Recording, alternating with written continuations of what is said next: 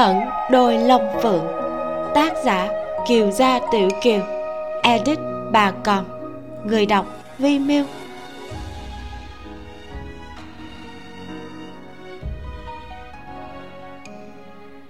Chương một trăm lẻ ba. Tình địch. Ngay tại cửa khẩu vào quan đạo, Sở Tiêu và Viên Thiếu Cẩn kìm ngựa chờ Khấu Lẫm đuổi theo. Mấy ngày nay Sở Tiêu đều rầu rĩ không vui, gần như là không buồn phản ứng khi người khác nói chuyện với hắn. Viên Thiếu Cẩn hỏi: "Hôm qua khi đi thư cục có nghe người ta bàn tán không?" "Nói cái gì?" "Nói Hạ Lan phu nhân thật ra là tỷ tỷ ruột của đại nhân. Lúc trước chuyện của Hạ Lan nhân chẳng qua chỉ để ngụy trang. Đại nhân không muốn nhận lại tỷ tỷ là vì trước đó khi chạy nạn, bà ấy đã làm kỹ nữ tổn hại thanh danh của đại nhân. Tuy nhiên muội muội ngươi không biết rõ sự tình, mời cửu cửu ngươi tới giáo huấn Hạ Lan gia, đem chuyện này đâm thủng ra.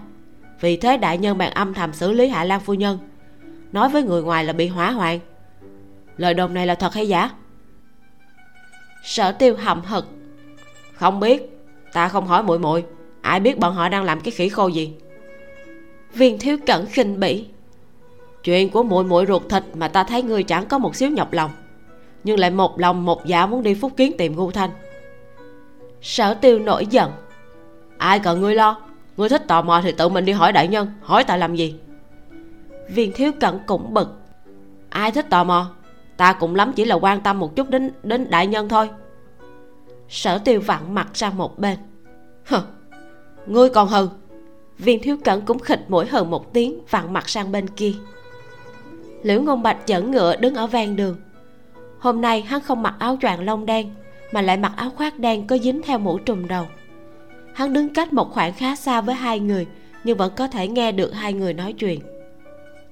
Liễu Ngôn Bạch biết Sở Tiêu đang hờn giận, không phải hắn không quan tâm muội muội, chỉ là muội muội có vấn đề khúc mắc mà không nói cho hắn biết. Khi cần dùng đến thế lực của mẫu gia, ca ca ruột thịt gần ngay bên người, mà lại mời Tạ Tổng Diễm từ kinh thành ngàn dặm xa xôi chạy tới, ca ca nào gặp trường hợp như vậy mà không bực bội. Thật ra Sở Tiêu cũng không phải là hờn giận, mà là đang tự trách bản thân. Càng ngày càng có thể cảm nhận được khi còn nhỏ quyết định biến mình thành hoàng khố thập phần là nực cười. Sở Tiêu đang nghĩ ngợi thì nghe sau lưng truyền đến một trận vó ngựa dồn dập. Vốn tưởng là Khấu Lẫm đã đuổi kịp, quay đầu nhìn lại hóa ra không phải. Sở Tiêu dục ngựa nhường đường, Viên Thiếu Cẩn thì đứng bất động, tim đập thình thịch. Là đại ca, trưởng tử của Viên Thủ Phụ, binh bộ thị lang Viên Thiếu Nhung. Sở Tiêu liếc mắt nhìn Viên Thiếu Cẩn một cái, nói: "Trong kinh phái quan viên tới xử lý án Lạc Vương, hình như đâu có đại ca ngươi trong danh sách."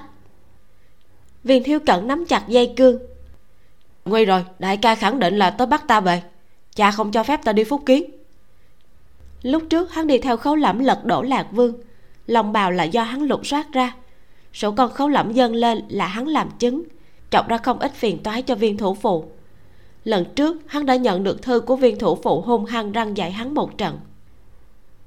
Viên Thiếu Nhung cũng không tiến lên, ghìm ngựa ngừng ở ngoài quan đạo, chỉ dùng ánh mắt nhìn Viên Thiếu Cẩn. Hai chân Viên Thiếu Cẩn kẹp kẹp bụng ngựa, căng da đầu tiến đến. Đại, đại ca, ngươi đây là chuyện thế nào?" Viên Thiếu Nhung đang cưỡi một con tuấn mã đen tuyền, ngay lúc này mặt hắn còn đen hơn so với lông ngựa. "Đã làm sai mà không quay về nhận lỗi với phụ thân, còn mưu toan trốn luôn." Viên Thiếu Cẩn biện giải: "Để đâu có làm sai chuyện gì." Viên Thiếu Nhung cả giận nói: "Ngươi bị Khấu Lẫm lợi dụng, vì hắn chứng thực Lạc Vương mưu phản. Biết ngươi đã khiến phụ thân gặp bao nhiêu phiền toái chưa, đắc tội bao nhiêu thế lực trong kinh. Ban đầu Bùi gia coi như là giao hảo với chúng ta, bây giờ đã thay đổi mũi dùi hướng phụ thân làm khó dễ." Viên Thiếu Cẩn chỉnh lưng: "Đại ca, lời này nói vậy không đúng rồi. Có thể thu được lợi ích mới gọi là lợi dụng. Trong chuyện này Khấu đại nhân hoàn toàn xử lý theo lẽ công bằng, đệ cũng cam tâm tình nguyện, đâu thể nào gọi là lợi dụng." "Ngươi!" Viên Thiếu Nhung suýt nữa là bị hắn làm cho tức chết, giơ roi ngựa chỉ vào đệ đệ của mình: "Ngươi có phải đã quên mất ước nguyện ban đầu của chính mình khi muốn điều tới Cảm Y Vệ không?" "Đệ..." Vấn đề này hỏi ra khiến cho Viên Thiếu Cẩn á khẩu không trả lời được. Viên Thiếu Nhung hận ràng sắt không thành thép, nói: Là ngươi cả ngày nắm lấy Sở Tiêu không bỏ, lại nhảy nói hắn là nữ giả nam, quấn lấy phụ thân muốn đối phó hắn. Phụ thân căn bản cũng không tin vụ hắn nữ giả nam, nhưng vẫn giúp ngươi mai phục ở cuộc thi đình, rồi giúp ngươi tiến cử hắn hồi kinh vẽ lại bức họa núi sông vạn dặm.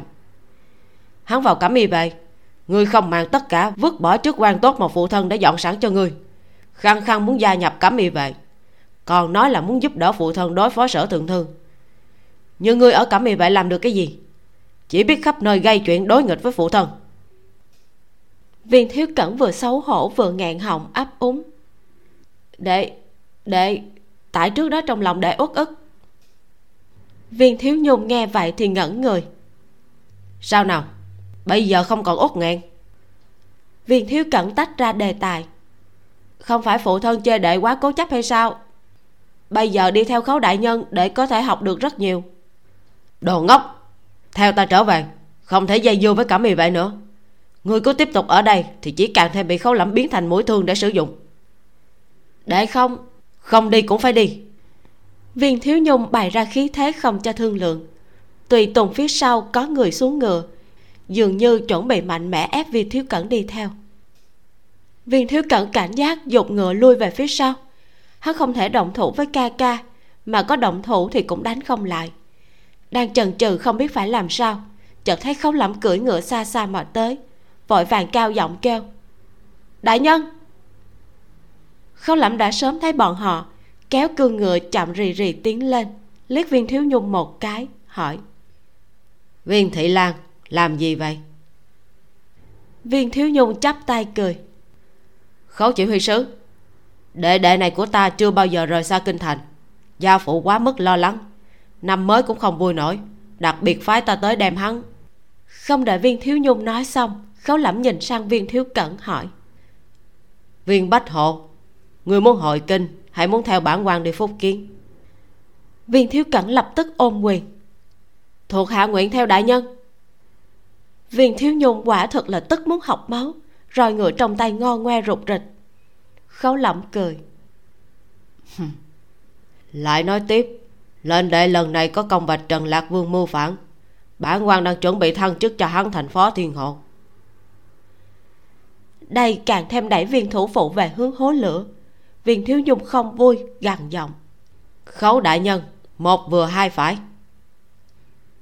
Một vừa hai phải ừ Lúc trước chính là Viên Thị Lan cầu bản quan, nói lệnh đệ bất hảo bất kham, hy vọng bản quan thay gia đình quản giáo một chút. Khấu Lẫm vuốt ve bờm ngựa, lạnh lùng cười: Hừ, khi dễ Cảm Y Vệ của ta là quả hồng mềm mà. Các người muốn nhét ai thì nhét, muốn đem ai đi thì chạy đến đòi người. Nói xong lập tức vung roi lên, giục ngựa bước vào quan đạo. Viên Bách Hộ, đi thôi. Dạ. Viên Thiếu Cẩn không dám nhìn sắc mặt của đại ca, vội vàng quay đầu ngựa đuổi theo. Viên Thiếu Nhung nổi trận lôi đình. Người hầu phía sau hỏi: Đại thiếu gia, bây giờ phải làm sao? Viên Thiếu Nhung không nhịn được đập xuống một roi, lạnh giọng quát: Còn có thể làm sao bây giờ? Người dám xông vào đám thuộc hạ của gian tặc để trói người sao? Viên Thiếu Nhung nhìn theo nhị đệ tính tình cực kỳ kiêu ngạo, ngay cả phụ thân cũng không thu phục được hắn, vậy mà bây giờ lại trông giống một tiểu tùy tùng tò tò bám đít Khấu Lẫm. Viên Thiếu Nhung thật không thể hiểu được. Gian tặc này quả nhiên có chút thủ đoạn, hèn chi Cảm Y Vệ khó có thể thu mua. Mà Viên Thiếu Cẩn đi theo phía sau Khấu Lẫm, trong lòng cũng không hề dễ chịu chút nào. Vốn dĩ Viên Thủ Phụ không muốn hắn tới Cảm Y Vệ, nhưng hắn thấy Sở Tiêu vào Cảm Y Vệ cũng lằng nhằng nhất định đòi chuyển qua. Viên Thủ Phụ đành phải đem hắn ra khỏi đô đốc phủ, điều tới Cảm Y Vệ. Thật ra cũng vì muốn cho hắn một chút giáo huấn, nghĩ rằng với tính tình kiêu ngạo của hắn thì khẳng định sẽ phải trả giá đắt. Trong lòng Viên Thiếu Cận cũng hiểu rõ ràng, với thân phận của hắn thì Khấu Lẫm chắc chắn sẽ không trọng dụng hắn, còn sẽ dùng đủ loại biện pháp để khi dễ hắn. Nhưng Khấu Lẫm coi bộ hoàn toàn không thèm để ý đến gia thế của hắn, chẳng sợ hắn thông đồng với người nhà gây bất lợi cho Cảm Y Vệ, chỉ đối đãi với hắn như một cấp dưới, thậm chí còn có tâm bồi dưỡng nhân tài. Biết người khéo dùng, dùng người không nghi. đem Khấu Lẫm so sánh với phụ thân chỉ biết luồn cúi tính kế, cao thấp đã phân biệt rõ ràng. Hắn ngỗ nghịch phụ thân là sai, nhưng Viên Đảng cũng không mất mát gì khi thiếu hắn. Hiện giờ hắn đi theo Khấu Lẫm đích xác là học được rất nhiều. Thậm chí hắn còn cảm thấy Khấu Lẫm đã giúp hắn đẩy ra một cánh cửa từ trong màn sương mù nhân sinh của chính bản thân hắn. Khấu Lẫm ghìm ngựa ngừng trước mặt Sở Tiêu, tầm mắt lại dừng trên người Liễu Ngôn Bạch cách đó không xa. Mấy ngày nay các người đều nghỉ ngơi tốt rồi chứ? Hôm nay chúng ta sẽ đi một mạch từ Hà Nam Phủ đến Nhữ Ninh Phủ. Trên đường không có thời gian nghỉ ngơi, có chịu đựng được không? Sở Tiêu vỗ ngực nói. Thuộc hạ không thành vấn đề. Hắn đích xác không thành vấn đề. Tuy không giỏi võ công, nhưng cưỡi ngựa bắn tên là thế mạnh của hắn. Liễu Ngôn Bạch tư thái ưu nhã, giảm bàn đạp lên ngựa, nắm lấy dây cương xong mới không mất lễ nghĩa gật gật đầu. Vậy là tốt rồi. Khấu Lẫm nhẹ cong khóe môi. Roi ngựa đột nhiên vung lên, Thiên Lý Mã hí vang một tiếng, phi vào chốn hồng trần. Khương Hành kêu Sở Giao cứ coi hắn như Thiên Lý Mã. Sở Giao chưa bao giờ cởi Thiên Lý Mã nên không biết tốc độ ra sao. Nhưng sự thật chứng minh cước trình của Khương Hành thật là có thể ví như bay ngàn dặm đường. Mặt trời lặn, bọn họ đã đến Nhữ Ninh Phủ, tá túc ở khách điếm lớn nhất Nhữ Dương Thành.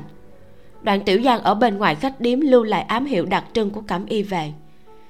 Chờ hơn một canh giờ thì ám vệ tới, lại chờ hơn hai canh giờ, qua giờ tí thì bốn người Khấu Lẫm mới tới nơi.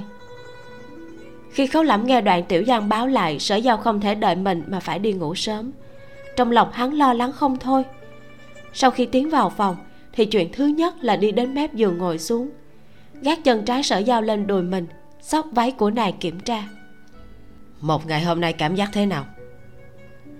Lúc chân nàng đau thì chỗ xương bánh chè sẽ có dấu hiệu sưng đỏ. Sở Giao đã ngủ một giấc, chống cánh tay lên giường ngồi dậy nói. Không có việc gì. Có một trăm lượng vàng của chàng làm dụ hoàng. Sư huynh của Tiểu Giang thật sự là tận tâm tận lực đó.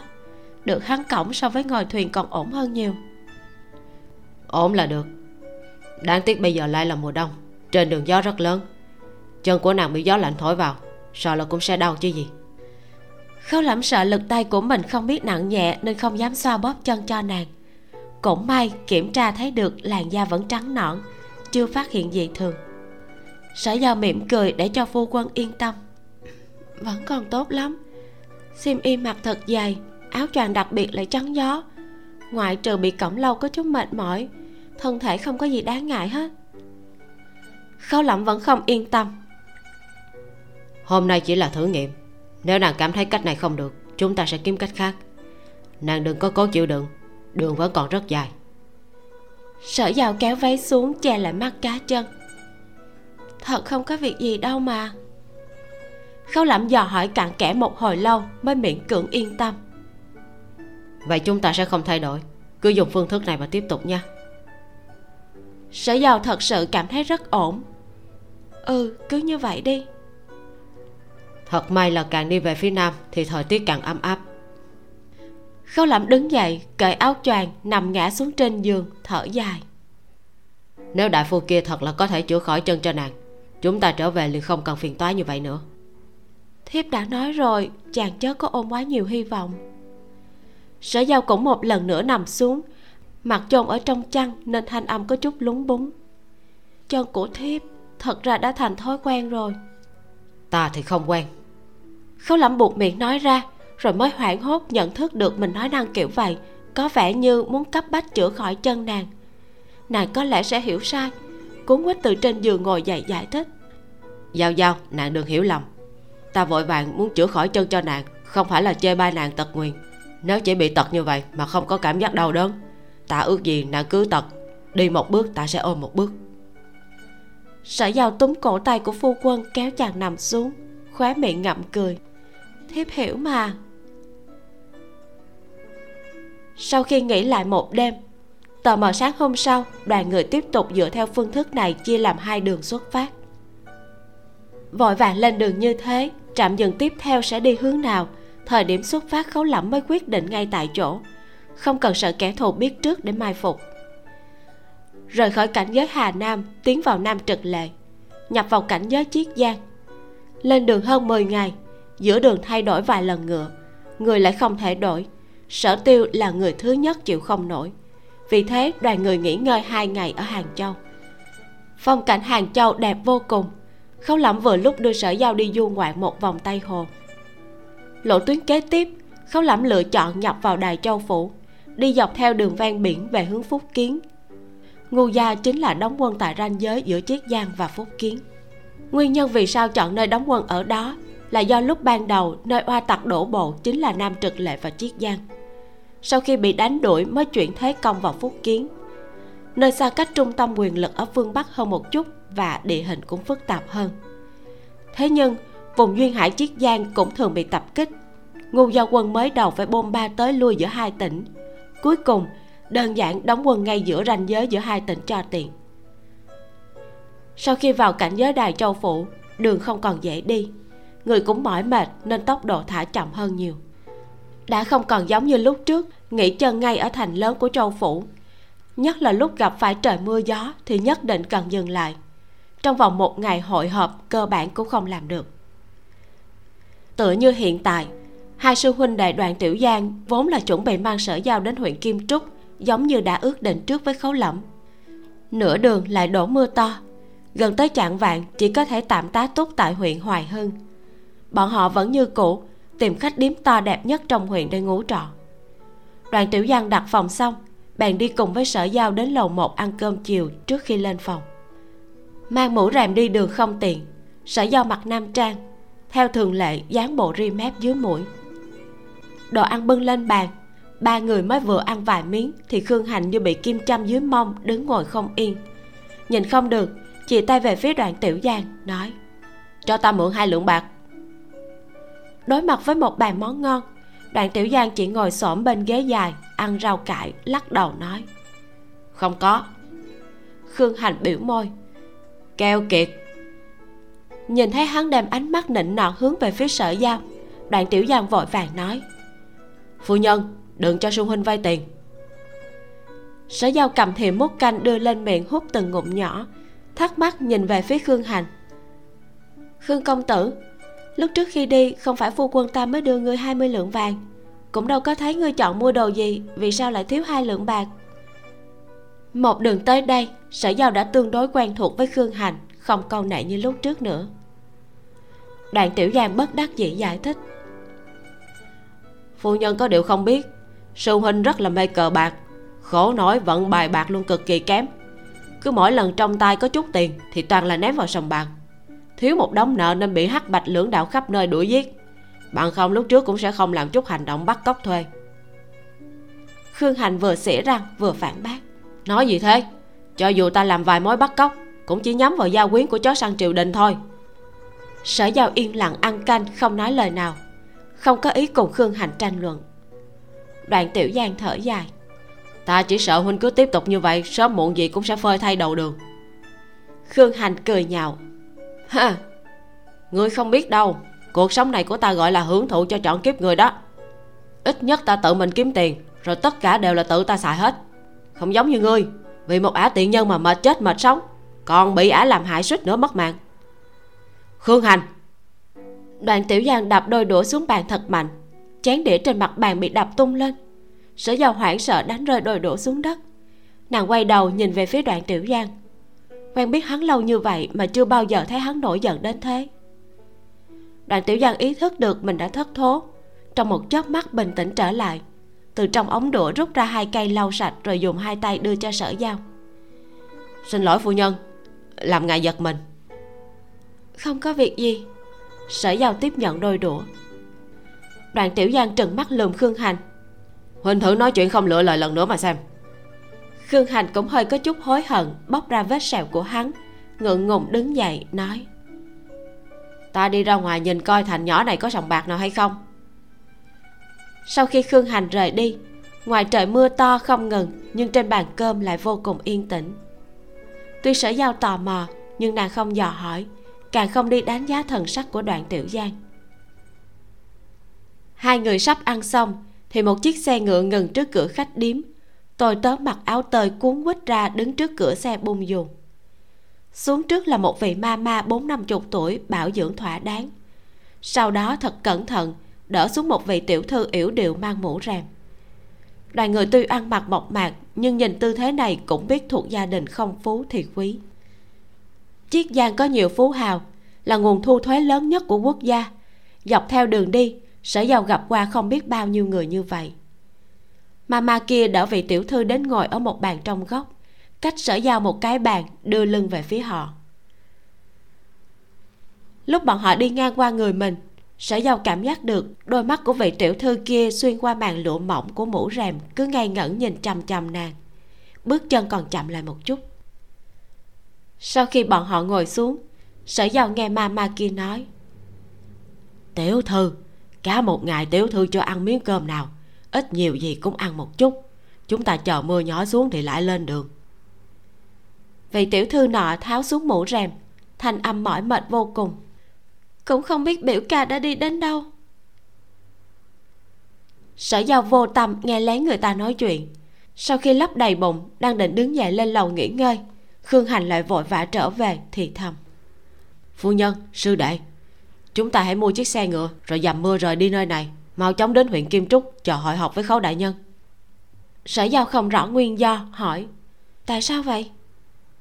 Ánh mắt của Đoàn Tiểu Giang lộ ra vẻ đề phòng: "Có người theo dõi." Khương Hành liếc mắt một cái về hướng bàn ăn sau lưng Sở Giao: "Không phải theo dõi chúng ta, hẳn là theo dõi vị tiểu thư kia. Hai đám người nhìn dáng vẻ như là đang chờ đợi đối phương động thủ trước. Cũng may có hai phái đang ghè nhau, bằng không vị tiểu thư này sớm đã gặp nguy hiểm." Đoàn Tiểu Giang không hỏi ý kiến Sở Giao, đưa bạc cho Khương Hành: "Được, huynh đi mua xe ngựa, còn mình đi đến quầy tìm trưởng quầy trả phòng." Sở Giao muốn nói lại thôi, không rõ tình huống thế nào nên nàng biết mình không thể nảy sinh lòng tốt. Rốt cuộc nàng cũng là một người cần được bảo hộ. Tiểu Hà am hiểu võ công lại chưa đuổi tới, Tiểu Giang và Khương Hành chỉ am hiểu khinh công. Chờ Khương Hành vội vàng đánh xe ngựa đến trước cửa khách điếm, Đoàn Tiểu Giang nói: "Đi thôi phu nhân." Sở Giao đỡ bàn đứng lên, khập khiễng đi ra ngoài cửa. Vị tiểu thư sau lưng bỗng nhiên hô to: "Sở nhị, công tử!" Sở Giao ngẩn ra, dừng lại bước chân, xoay đầu. Ánh mắt của Đoạn Tiểu Giang càng thêm đề phòng. Tiểu thư kia cũng quay đầu, không dám tin tưởng nhìn về phía Sở Giao: "Thật là ngươi, không thể ngờ được ở chỗ này lại gặp được ngươi." Sở Giao nhìn kỹ nàng ta, mặt trái xoan, mày lá liễu, lộ ra khí chất an tĩnh điềm đạm của nữ tử Giang Nam. Không quen biết, trong đầu không có bất luận ấn tượng gì. Ừ, khoan đã, Sở Giao đã nhớ ra, nàng ta chính là Mạnh Quân Quân, nữ nhi của Chánh nhị phẩm đô chỉ huy sứ Chiết Giang Mạnh Trấn Bang.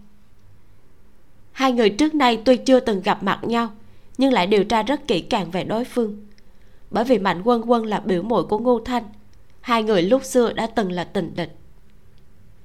Sở Giao phục hồi tinh thần, lộ ra vẻ mặt hồ nghi: "Vị tiểu thư này chắc nhận sai người rồi." Mạnh Quân Quân hơi giật mình: "Nhận sai người? Sao có thể nhận sai được chứ?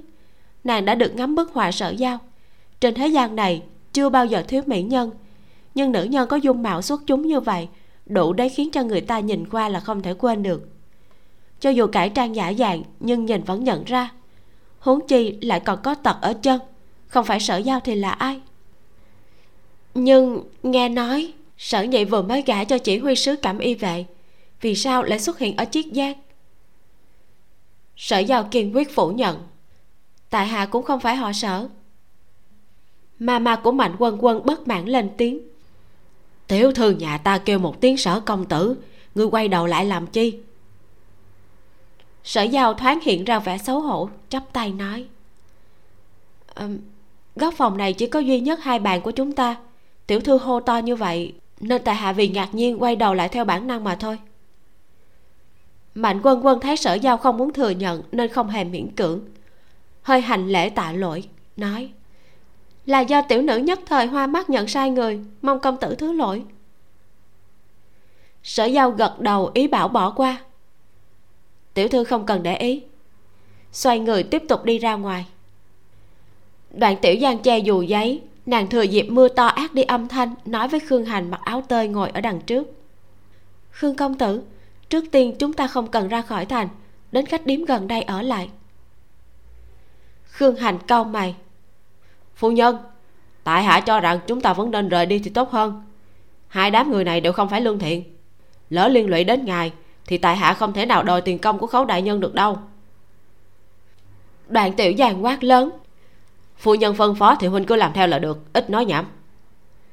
Nô tính, đây chính là điển hình của nô tính, Khương Hành thầm nghĩ, rồi biểu môi nửa ngày.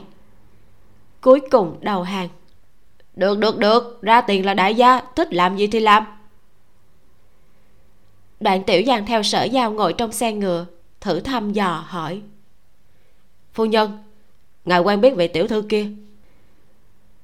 Ừ, là Mạnh Quân Quân, nữ nhi của cửu cửu ruột nhà Ngô Thanh. Lần trước Sở Giao và Ngô Thanh nói chuyện phím vừa mới nhắc tới vị biểu muội này. Mạnh gia và Ngô gia đều là nhiều thế hệ quân hộ, không phải là thế gia đại tộc. Mạnh Trấn Bang và Ngô Khang An đều dựa vào bản lĩnh để kiếm quân công. Cả hai đều nắm vị trí lãnh đạo quân sự của hai vùng Chiết Giang và Phúc Kiến. Mạnh Quân Quân năm nay mười chín, số tuổi cũng không nhỏ. Lúc xưa một lòng một dạ không phải Ngô Thanh thì không gả. Ngô phu nhân thật sự không còn cách nào khác, phải tiết lộ chân tướng, biểu ca thật ra là biểu tỷ. Vì vậy cô nàng mới hết hy vọng. Lúc mười bảy tuổi, Mạnh Quân Quân đính hôn với nhi tử của tổng đốc Phúc Kiến. Nhưng vừa mới định thân không lâu thì mẫu thân qua đời. Hiện giờ đang ở trong hiếu kỳ. Đoạn Tiểu Giang đau đầu. Nhìn dáng vẻ này, phiền toái không muốn chọc cũng phải chọc. Cũng may đầu óc của Sở Giao nhanh lẹ, không nhận người quen, ẩn mình trong chỗ tối càng dễ dàng hành động hơn. Nghe ý của nàng ấy thì Ngô Thanh chắc đang trên đường tới đón. Chúng ta còn chưa biết đến tột cùng Ngô gia đã xảy ra nhiễu loạn gì. Nàng ấy đi Phúc Kiến coi bộ có quan hệ đến chuyện này, đâu thể nào mặc kệ được. Sở Giao nghe tiếng mưa đập vào cửa sổ xe ngựa, bất an siết chặt tay. Đối mặt với cục diện như vậy, Khấu Lẫm lại không ở bên cạnh, trong lòng Sở Giao thật sự không thể nào yên ổn. Chương một trăm lẻ bốn. Gạo vàng. Xe ngựa đi không bao xa thì ngừng lại trước một khách điếm cuối phố, không lớn bằng khách điếm vừa rồi. Đoạn Tiểu Giang đặt gian phòng nhìn ra ngoài đường. Sở Giao đứng lặng trước cửa sổ, hé phiến cửa nhìn ra một chút. Xuyên qua màn mưa nhìn về phía xa xa, có thể thấy khách điếm nơi Mạnh Quân Quân nghỉ chân. Trời mưa tầm tã, nhìn có vẻ không thể tạnh nổi trong khoảng thời gian ngắn. Mạnh Quân Quân phỏng chừng sẽ phải ở lại trong khách điếm, cũng không biết ban đêm bọn chúng có thể động thủ hay không. Đoạn Tiểu Giang ở lại canh chừng. Khương Hành lại đi ra ngoài điều tra, trở về báo. Mỗi phe có mười mấy người, nhìn như là thế lực hắc đạo trên giang hồ, võ công đều không yếu. Hắn chỉ chỉ Đoạn Tiểu Giang rồi chỉ chỉ chính mình. Hai chúng ta khẳng định là đánh không lại. Sở Giao trầm ngâm hỏi.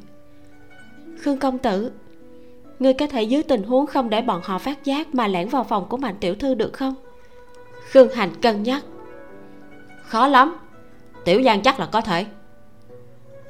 Đoạn Tiểu Giang hỏi. Phu nhân muốn thuộc hạ đi nhắc nhở Mạnh tiểu thư? Ừ, thuận tiện hỏi một câu tình hình thế nào. Đoạn Tiểu Giang nói có thể, nhưng ngay sau đó lại nói thêm. Tuy nhiên thưa phu nhân, thuộc hạ có câu không thể không nói. Sở Giao lý giải. Ngươi muốn nói nếu là tình huống nguy hiểm thì ngươi sẽ không nhúng tay. Đoạn Tiểu Giang ngượng ngùng gật đầu. Bởi vì thuộc hạ cần thiết phải lấy an toàn của phu nhân làm chủ đạo. Ta hiểu, chỉ cần làm hết sức, không cần miễn cưỡng. Có thể cứu được thì cứu, không thể cứu được thì đâu cần thiết phải gộp luôn bản thân vào. Ngô Thanh sẽ thông cảm. Lưu lại Khương Hành bảo hộ Sở Giao, Đoạn Tiểu Giang rời khỏi khách điếm. Khương Hành hất qua mái tóc ướt dầm về trên trán, cười nói. Phu nhân, Khấu đại nhân cho tiểu nhân vàng, chỉ bảo tiểu nhân cõng ngài và bảo hộ ngài, còn những việc khác thì ấn theo quy củ, không thuộc về nhiệm vụ của tiểu nhân. Sở Giao cũng không nói nhiều. Trong áo choàng của nàng có ngăn kép, bên trong chứa một xấp kim phiếu và ngân phiếu, là do Khấu Lẫm trước khi xuất phát nhét vào để trên đường nàng có cần gì thì lấy ra dùng. Nàng vẫn chưa bao giờ lấy ra. Lúc này lôi ra một xấp ngân phiếu, đôi mắt của Khương Hành nhìn chăm chăm. Vị phu nhân này nhẹ như là không có xương, cõng trên lưng cũng chẳng cảm thấy gì. Bây giờ hắn mới biết được, một đường vừa qua hắn đã cõng một ngọn núi vàng. Sở Giao rút ra một tấm ngân phiếu có giá trị nhỏ nhất, nói: đây là thù lao vừa rồi thám thính tin tức. Phu nhân thật là người sảng khoái. Khương Hành vội vàng nhận lấy ngân phiếu một trăm lượng bạc, hiểu rõ ý của nàng, nếu cứ làm việc thì sẽ được trả thù lao. Nhưng mà ngài không sợ tiểu nhân thuận tay đánh cướp ngài sao? Sở Giao đem sắp ngân phiếu bỏ lại vào trong người, mỉm cười nói: Khương công tử cực kỳ chán ghét người trong triều đình, thế nhưng chịu kiếm tiền của phu quân ta cũng là vì ở chiếu ngục bị đánh đến phát sợ, ta thật rất là yên tâm. Khóe miệng của Khương Hành giật giật, xoay người sang một bên không nói gì nữa. Hai khắc qua đi, sắc trời dần dần chuyển tối, mưa vẫn rơi tầm tã. Đoạn Tiểu Giang trở về. Sở Giao gấp không chờ nổi, hỏi: thế nào? Đoạn Tiểu Giang nặng nề đáp: phu nhân, lần này Ngô gia gặp phải phiền toái lớn. Sở Giao nhíu mày. Đoạn Tiểu Giang hàng năm đi theo bên người Khấu Lẫm làm việc, sự tình có thể khiến hắn phải đánh giá là phiền toái lớn thì đủ có thể thấy trình độ phiền toái to đến mức nào. Đoạn Tiểu Giang kể: Mạnh tiểu thư này ở Kim Hoa phủ có đông đảo kẻ ái mộ, trong đó có một kẻ từng trải tên là Diêu Sung, là bố chính sử tư của Chiết Giang. Trong buổi tiệc rượu do tri phủ tổ chức, Diêu Sung này cùng người ta trêu gạo Mạnh tiểu thư, ngôn ngữ có chút tùy tiện. Vừa lúc đệ đệ của Mạnh tiểu thư còn chưa đến mười sáu tuổi cũng có mặt ở đó, thế là phát sinh tranh chấp với Diêu Sung. Thằng nhóc kia xuất thân từ gia đình võ tướng, lại thêm tuổi trẻ hăng máu, đã lỡ tay đánh chết Diêu Sung, rồi đã thương nha dịch của quan phủ mà đào tẩu. Bây giờ không biết tung tích. Hiện giờ Mạnh chỉ huy sứ đã bị tuần phủ Chiết Giang tạm thời cách chức giam lỏng, số con buộc tội đủ loại cũng đưa vào trong kinh. Mạnh chỉ huy sứ sợ sau đó thế cục khó có thể khống chế, bèn đưa nữ nhi đến Phúc Kiến. Sở Giao thoáng có chút khó hiểu.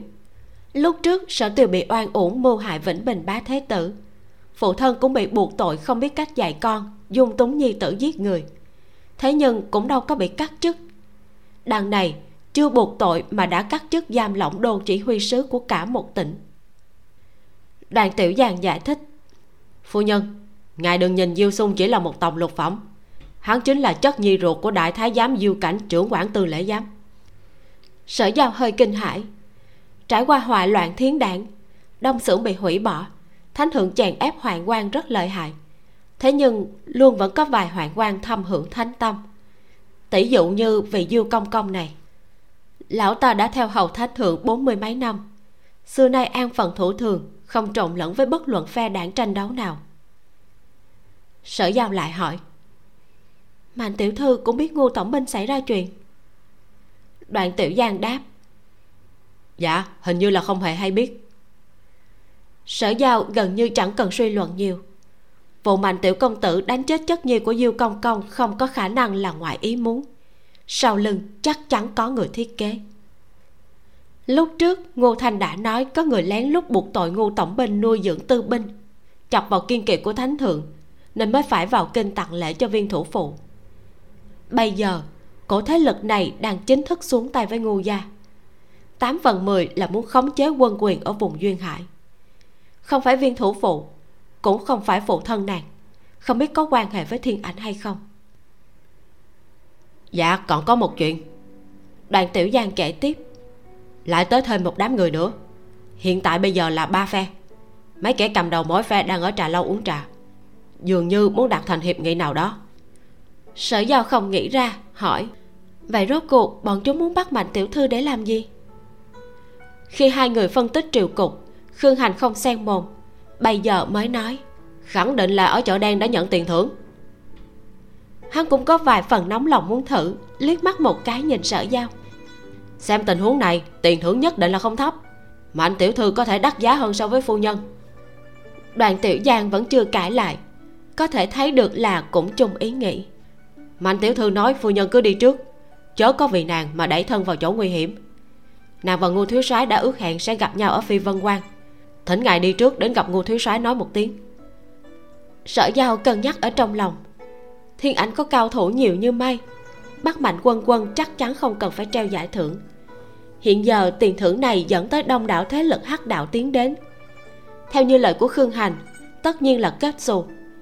Sở Giao tuy không biết quy củ của giang hồ, nhưng cũng hiểu được không phải chỉ cần tùy tiện ra chợ đen thả tin tức bảo rằng bắt được Mạnh tiểu thư sẽ thưởng bao nhiêu tiền, vậy là mọi thế lực sẽ tin tưởng ngay. Do đó người thả tin tức tất nhiên phải là người có danh tiếng được mọi người biết rõ. Hiểm nghi lớn nhất là ba thủ lĩnh hải tặc mạnh nhất đang chiếm cứ hải đảo. Mục đích bắt Mạnh Quân Quân hẳn là muốn dùng làm con tin để đối phó với Ngô gia quân. Dưới loại tình huống này, Sở Giao cần thiết thử một lần nghĩ cách cứu viện. Tiểu Giang, xung quanh huyện Hoài Hưng có chỗ đóng quân nào hay không? Nơi đóng quân gần nhất cũng cách đây tám mươi dặm bên ngoài Tùng Môn. Đoạn Tiểu Giang khuyên nàng từ bỏ con đường này. Phu nhân, với vị trí đó thì cũng phải ít nhất hai ngày mới đuổi tới đây. Sở Giao lại định hỏi Khương Hành có thể cõng Mạnh Quân Quân giấu đi hay không, nhưng trong đám người kia nếu lỡ có ai khinh công lợi hại liền xong. Sở Giao thật sự nghĩ không ra biện pháp, cuối cùng chỉ có thể từ túi áo choàng lấy ra một lượng vàng, nói: các ngươi có thể khiến lượng vàng này vỡ thành hạt đậu xanh, à không, vỡ thành hạt gạo được không? Chuyện này có khó gì? Khương Hành nhanh chóng chộp lấy nén vàng trên bàn, đặt trong lòng bàn tay, vận nội công bóp một cái.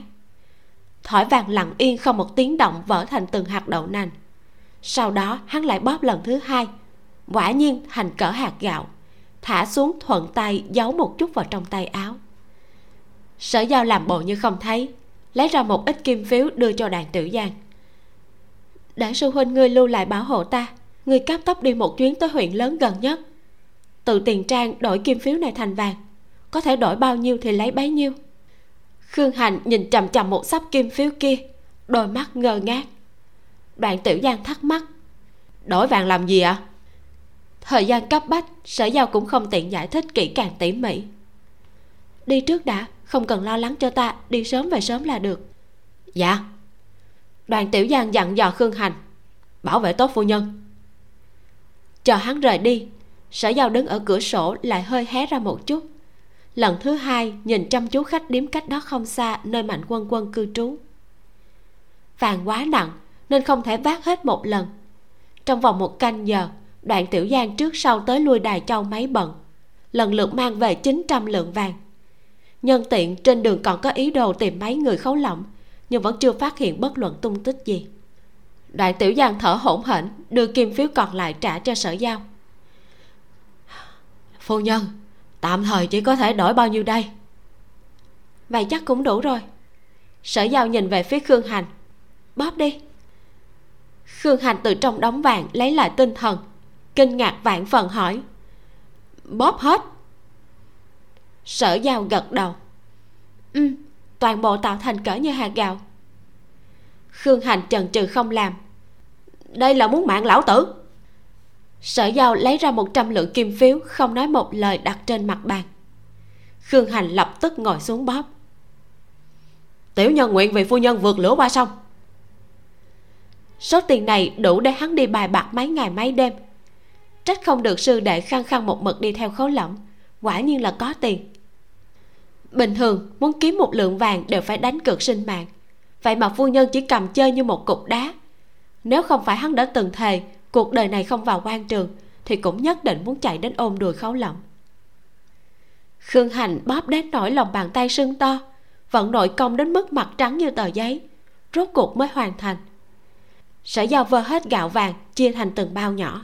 Tiểu Giang, người đi đến huyện nha vùng phụ cận, lên nóc nhà ở khu phố chính rải xuống đường, sau đó trở về trốn tránh, nghỉ hai khắc lại đổi chỗ khác mà rải.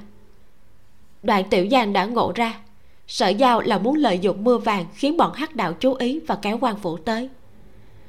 Trong tình huống không rõ, trước tiên khiến bọn chúng có điều kiêng kỵ, bọn chúng càng không dám dễ dàng động thủ. Nhưng phu nhân à, cách này chỉ có thể đứng vững một thời gian ngắn.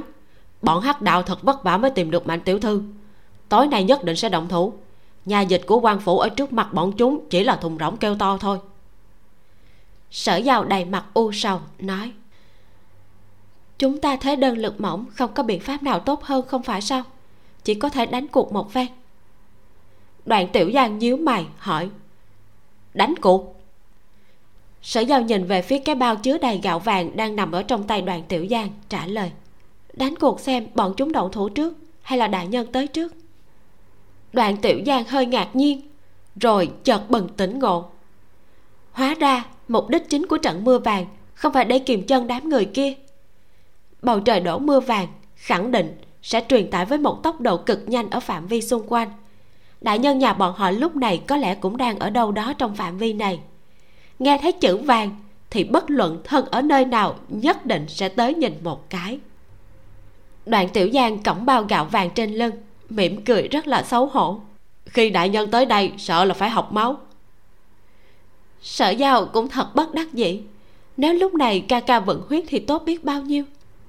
Đoạn Tiểu Giang vừa muốn mở cửa sổ rời đi, lại quay đầu chớp chớp mắt nói: Phu nhân, cho dù đại nhân tới được, chỉ sợ cũng là lẻ loi một mình. Làm thế nào đối phó với nhiều thế lực như vậy? Sở Giao không hề lo lắng vấn đề này, đáp: Đại nhân sẽ có biện pháp. Tại một nhà nông hộ cách huyện Hoài Hưng hai mươi dặm, bốn người Khấu Lẫm ngồi vây quanh bàn ăn cơm chiều. Mây đen kéo tới dày đặc, nhưng chỗ này vẫn chưa mưa.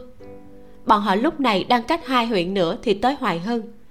Tuy nhiên mục tiêu là huyện Kim Trúc cách đó sáu mươi dặm, nên không hề có ý định ghé qua Hoài Hưng. Dĩ nhiên không thể biết được Sở Giao đang đụng phải nguy cơ ở đó. Sau hai mươi ngày đường, Sở Tiêu nuốt không trôi cơm canh của nông gia, ủ rũ yếu xìu, hoàn toàn không còn sự hưng phấn khi mới xuất phát.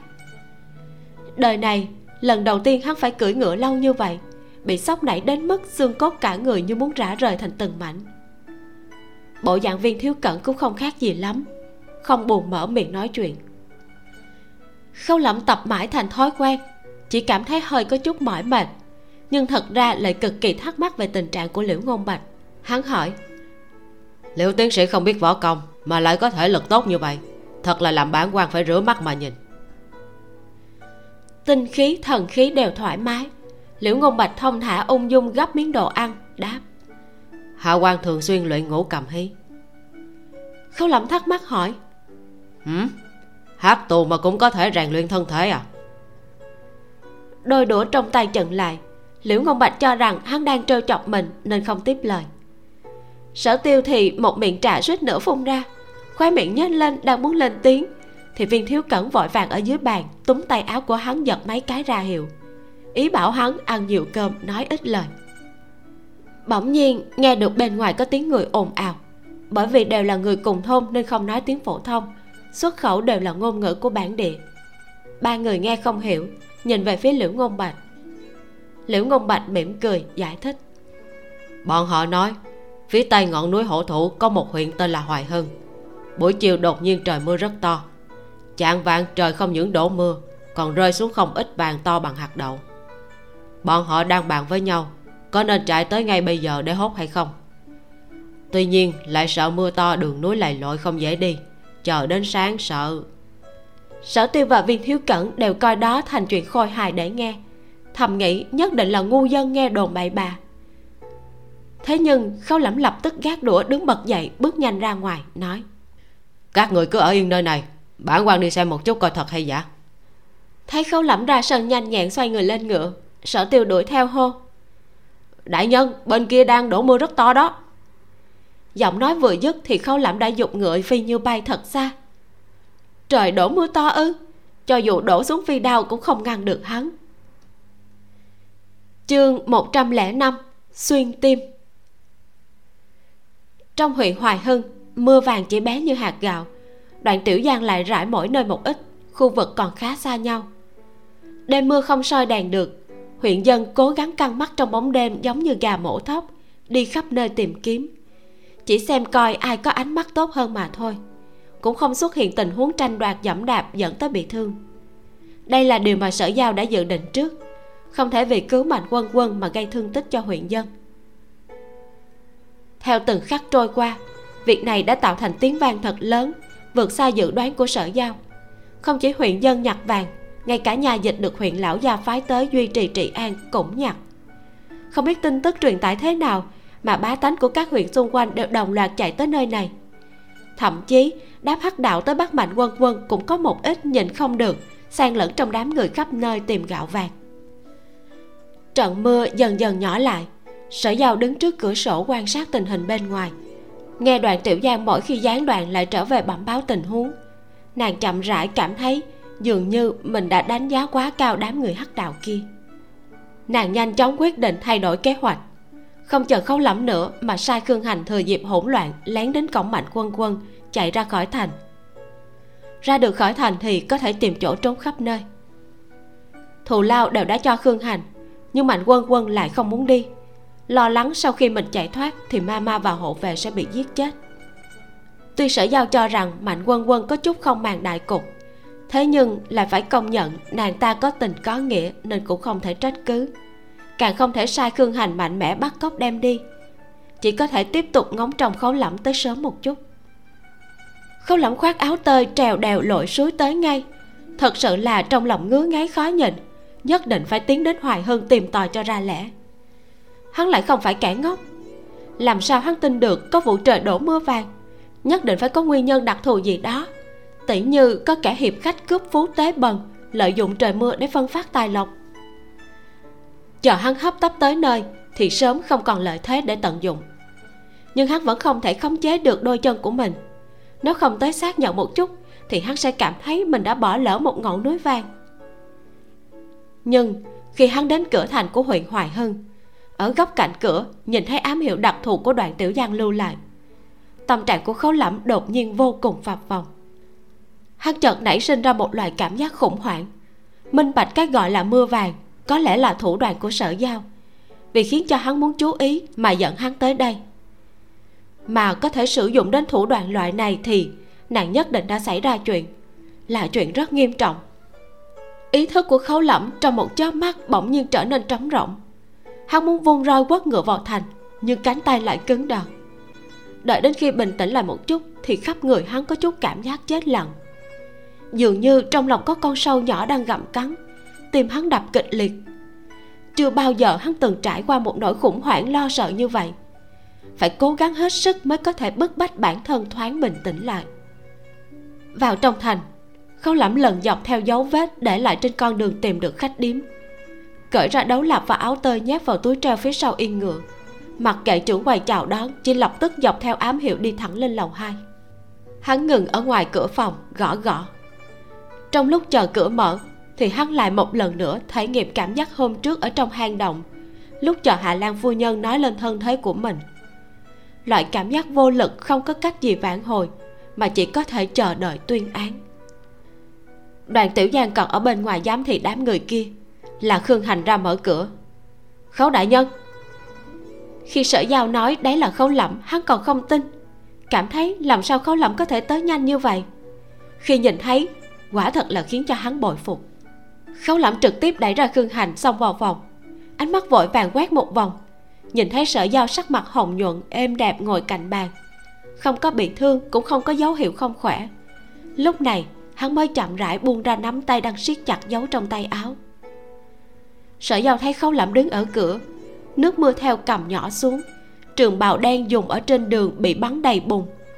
Lại nhìn sắc mặt phu quân so với mây đen càng âm trầm hơn, tia chớp lóe lên ngoài cửa sổ soi vào, làm nổi bật hình dáng, rất có vài phần khiến cho người ta kinh hãi. Nàng biết mình phung phí vàng như vậy khẳng định sẽ phải ăn mắng. Chóng mặt bạn đứng lên gọi một tiếng phu quân. Khấu Lẫm đi đến ngồi xuống hỏi, vội vã dẫn ta tới có gì quan trọng sao? Khương Hành lui ra ngoài nói, phu nhân, tiểu nhân về phòng cách vách, nếu có gì sai khiến tiểu nhân thì ngài cứ kêu. Sở Giao chỉ lo nói chuyện với Khấu Lẫm, không chú ý Khương Hành. Là chuyện thế này, chúng ta bị mưa to chặn đường, chuẩn bị ở chỗ này nghỉ một đêm, vừa lúc gặp được biểu muội của Ngô Thanh tên là Mạnh Quân Quân. Nàng vừa giải thích vừa đi đến sau lưng Khấu Lẫm, cởi bỏ dây vấn tóc của chàng.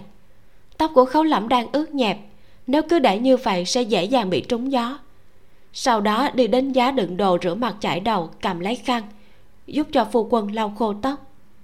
Ngày thường những chuyện này đều không tới phiên nàng làm, Khấu Lẫm đã quen chiếu cố bản thân, cũng biết chăm sóc nàng. Chờ đến khi nói xong, Khấu Lẫm đã uống vài chén trà, rũ mắt không hề hé răng. Nàng xin lỗi trước. Phu quân, thiếp thật sự không có biện pháp nào, bất đắc dĩ mới đưa ra hạ sách này. Trong lòng Khấu Lẫm bây giờ chỉ có một suy nghĩ duy nhất. Nàng bình an không có việc gì thật tốt quá, chuyện còn lại không quan trọng. Đây là suy nghĩ thật tình của hắn ngay lúc này. Sở dĩ hắn vẫn luôn trầm mặc không lên tiếng, chỉ vì đang thầm phân tích cảm xúc khác thường của bản thân vừa trải qua. Hắn cũng không ngờ Sở Giao ở trong lòng hắn đã thành quan trọng đến mức này. Chỉ cần một khả năng, nàng có lẽ xảy ra chuyện đã có thể khiến cho tim hắn như bị đau cắt. Nhưng lời trấn an vừa tới bên miệng vẫn chưa xuất ra. Bởi vì khi hắn chuẩn bị xoay người ôm choàng lấy Sở Giao, nói cho nàng biết lúc nãy mình đã bị dọa như thế nào, đôi mắt hắn thoáng lướt qua vết nứt trên khay trà gỗ. Kẹt giữa vết rạn đó là một hạt gạo lóe lên sắc vàng rực rỡ. Tâm tình hắn vừa mới bình phục lại bị choảng cho một cú mãnh liệt.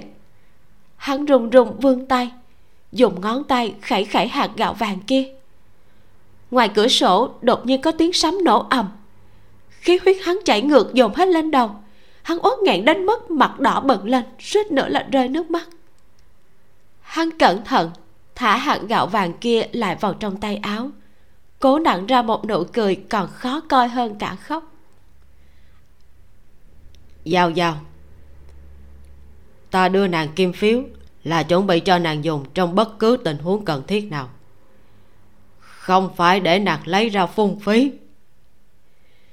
Sở Giao giải thích. Nhưng theo ý của thiếp, đây là thời điểm cần thiết. Khấu Lẫm nuốt xuống một ngụm máu ngẹn ở cổ họng, vẫn duy trì nụ cười. Vậy nàng cũng không cần thật sự lấy ra chín trăm lượng vàng. Một trăm lượng là đủ quá rồi, hoặc là trộn lẫn bạc vào cũng có thể mà. Ta đâu chỉ mê vàng, tiền bạc ta đều mê. Bởi vì vàng đáng giá nhất nên ta mới thích nhất.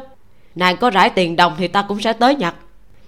Thiếp chỉ sợ tiền quá ít sẽ không dẫn tới huyện dân chú ý, như vậy sẽ không tạo cảnh hỗn loạn, tốc độ truyền đi cũng chậm. Sở Giao ăn ngay nói thật. Bởi vì cần vàng quá gấp nên tiền trang vùng phụ cận không có dự trữ, chỉ đổi được có chín trăm lượng.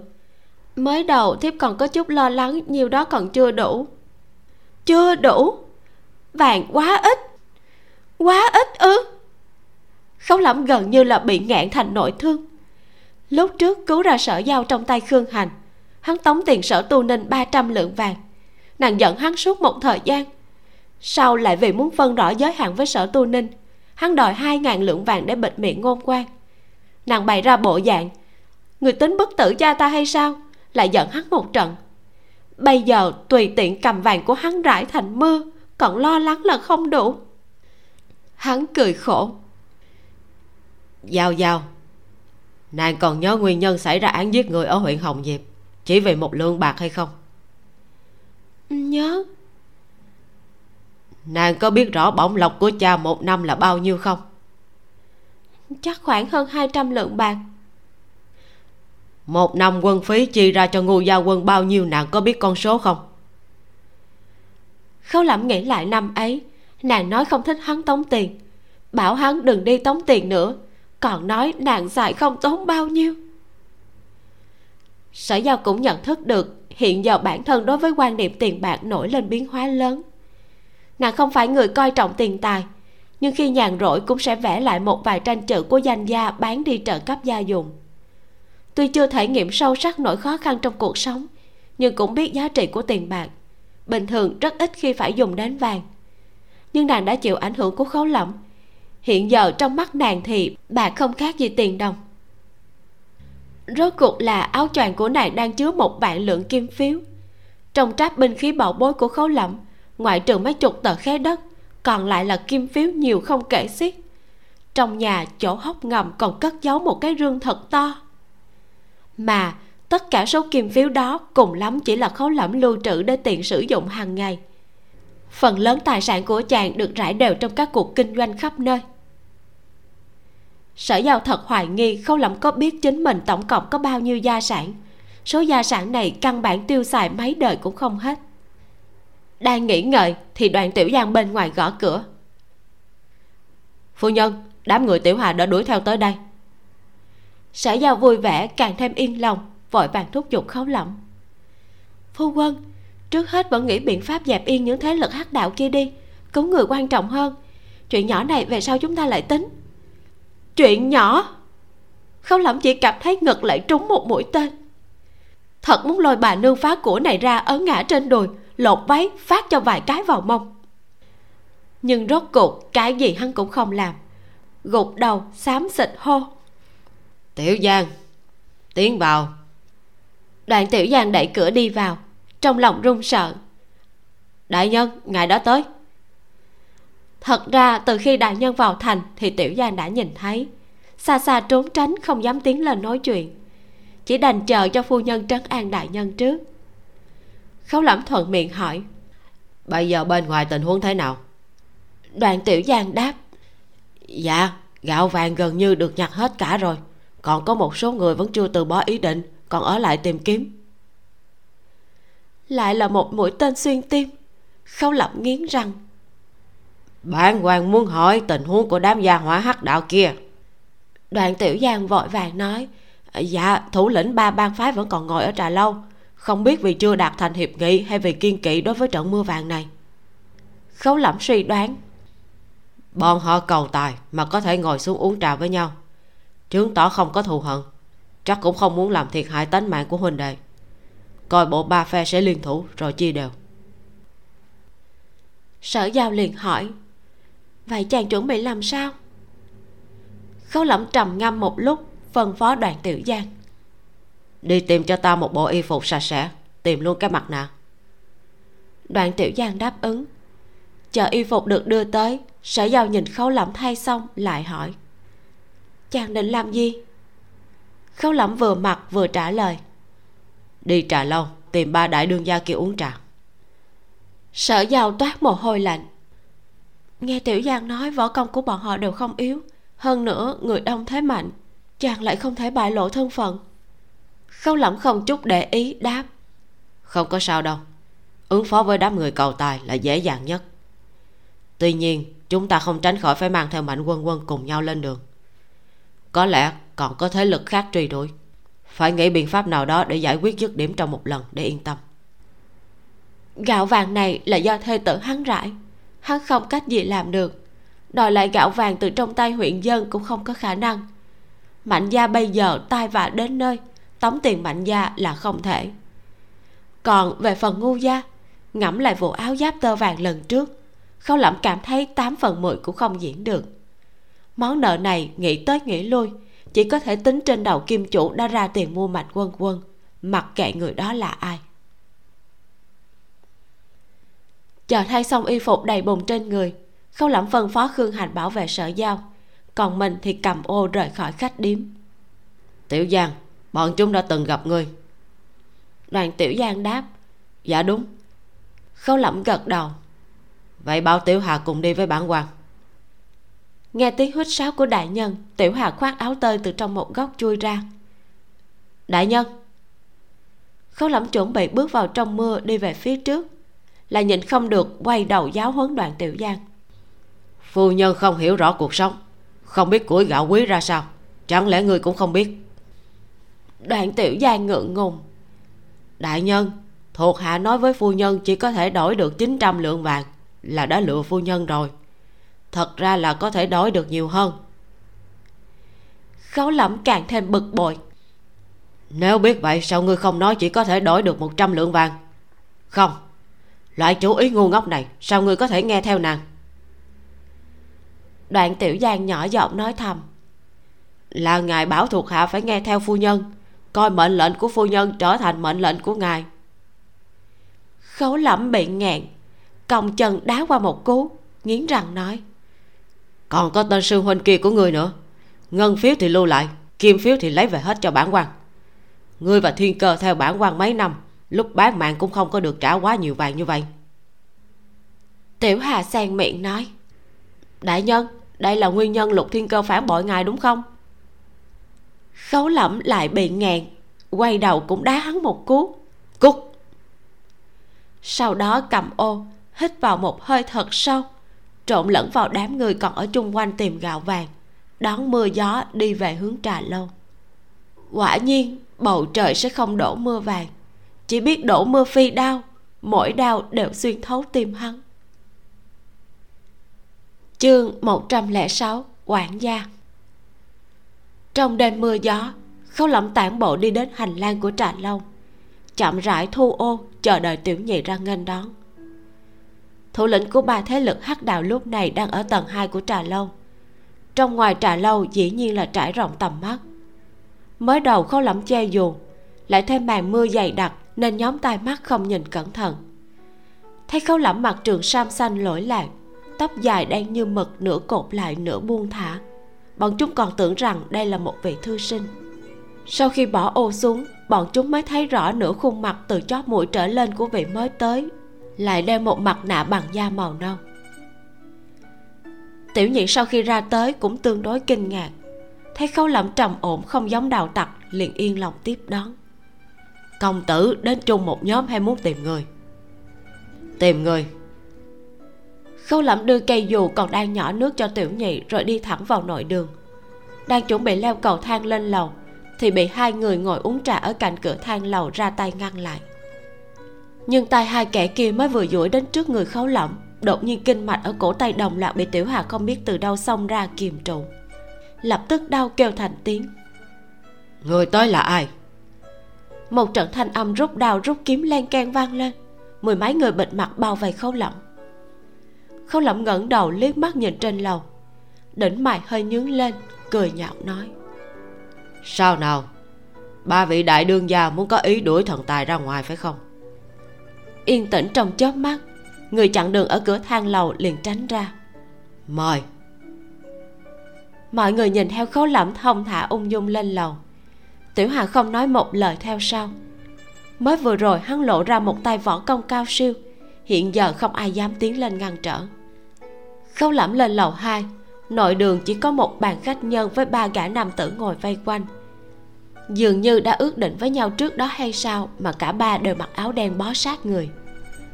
Vừa lúc bàn vuông còn một chỗ trống, Khấu Lẫm trực tiếp đến ngồi xuống. Ba người trầm mặc không lên tiếng, nhìn Khấu Lẫm nghiêng bình châm trà, nâng chén đặt dưới mũi ngửi ngửi, khóe miệng xẹt qua một tia ghét bỏ, lại buông chén trà xuống. Trong cử chỉ lộ ra vẻ quý phái của người hàng năm sống trong nhung lụa. Ngón tay đeo nhẫn bàn chỉ vàng được chạm trổ tinh mỹ, trên mặt nhẫn khả một viên huyết thạch hiếm thấy. Ba người lại quan sát tên tùy tùng đứng sau lưng, nhìn tuổi không quá mười bảy mười tám, dường như rất ít thấy ánh mặt trời nên màu da tái nhợt, một đôi mắt thon dài lộ ra sát khí. Ba người một lần nữa nhìn về phía Khấu Lẫm, trầm miệng một lời: Không biết các hạ. Khấu Lẫm cắt ngang: Vẫn luôn không động thủ, các ngươi đã thương lượng ra kết quả gì chưa? Gia không kiên nhẫn chờ, chuẩn bị tự giải quyết, các ngươi lui được rồi. Ba người hai mặt nhìn nhau, trong đó một gã trung niên thầm làm phỏng đoán rồi hạ giọng hỏi: Ngài chính là Tam Gia? Hai gã còn lại cũng hồ nghi nhìn về phía Khấu Lẫm. Hóa ra kẻ bỏ tiền mua Mạnh Quân Quân chính là vị Tam Gia. Khấu Lẫm không biết là ai, nhìn dáng vẻ bọn chúng có lẽ cũng chưa từng gặp, coi bộ thân phận được giữ kín như bưng. Hắn không thừa nhận cũng không phủ nhận, nói: Gia đã có kế hoạch mới, nơi này không còn là chuyện của các người nữa, rút nhanh đi. Gã trung niên cười lạnh: Các hạ chắc hẳn là người đồng đạo chứ gì, giả mạo Tam Gia muốn lừa đuổi chúng ta đi, chính mình lãnh trọng một vạn lượng tiền thưởng. Khấu Lẫm cười nhạo một tiếng, đôi mắt hơi nhướng lên: Đừng ở chỗ này tự cho là đúng, Gia vì chờ các người xuống tay, nhàn rỗi không có việc gì làm, bèn rải mưa vàng giải trí, còn thiếu chút tiền này sao? Từ trong tay áo móc ra mười hai tấm ngân phiếu ngàn lượng bạc, ném lên trên mặt bàn: Gia chỉ sợ các ngươi làm hỏng chuyện của Gia nên mới tới. Đây, cho các ngươi thêm hai tờ ngân phiếu nữa, cho ba nhà dễ phân chia. Cầm tiền rồi cút nhanh.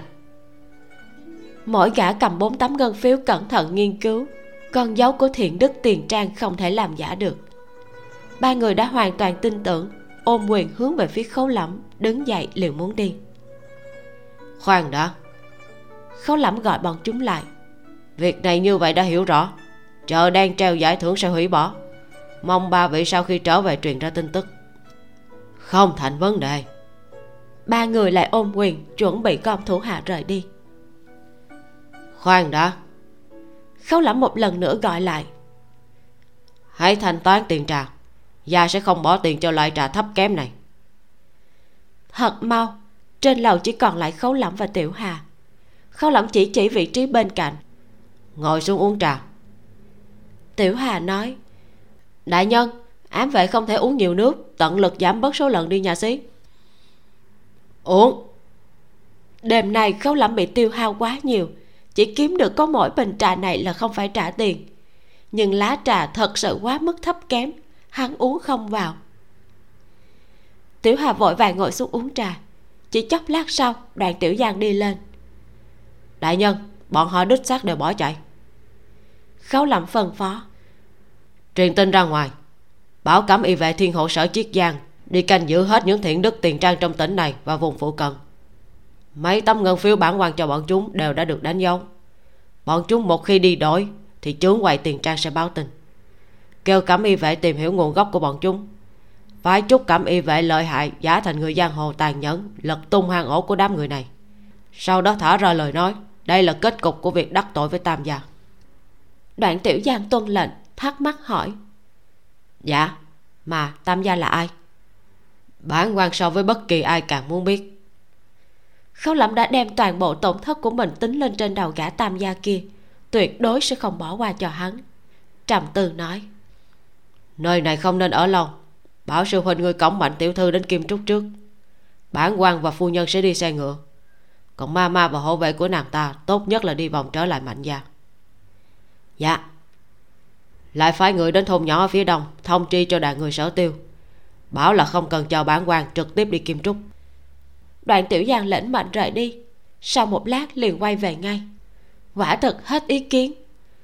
Đại nhân, Mạnh tiểu thư không đồng ý, nói nam nữ thụ thụ bất thân, không thể vi phạm quy củ. Khấu Lẫm phiền chán ra lệnh, trực tiếp đánh xỉu.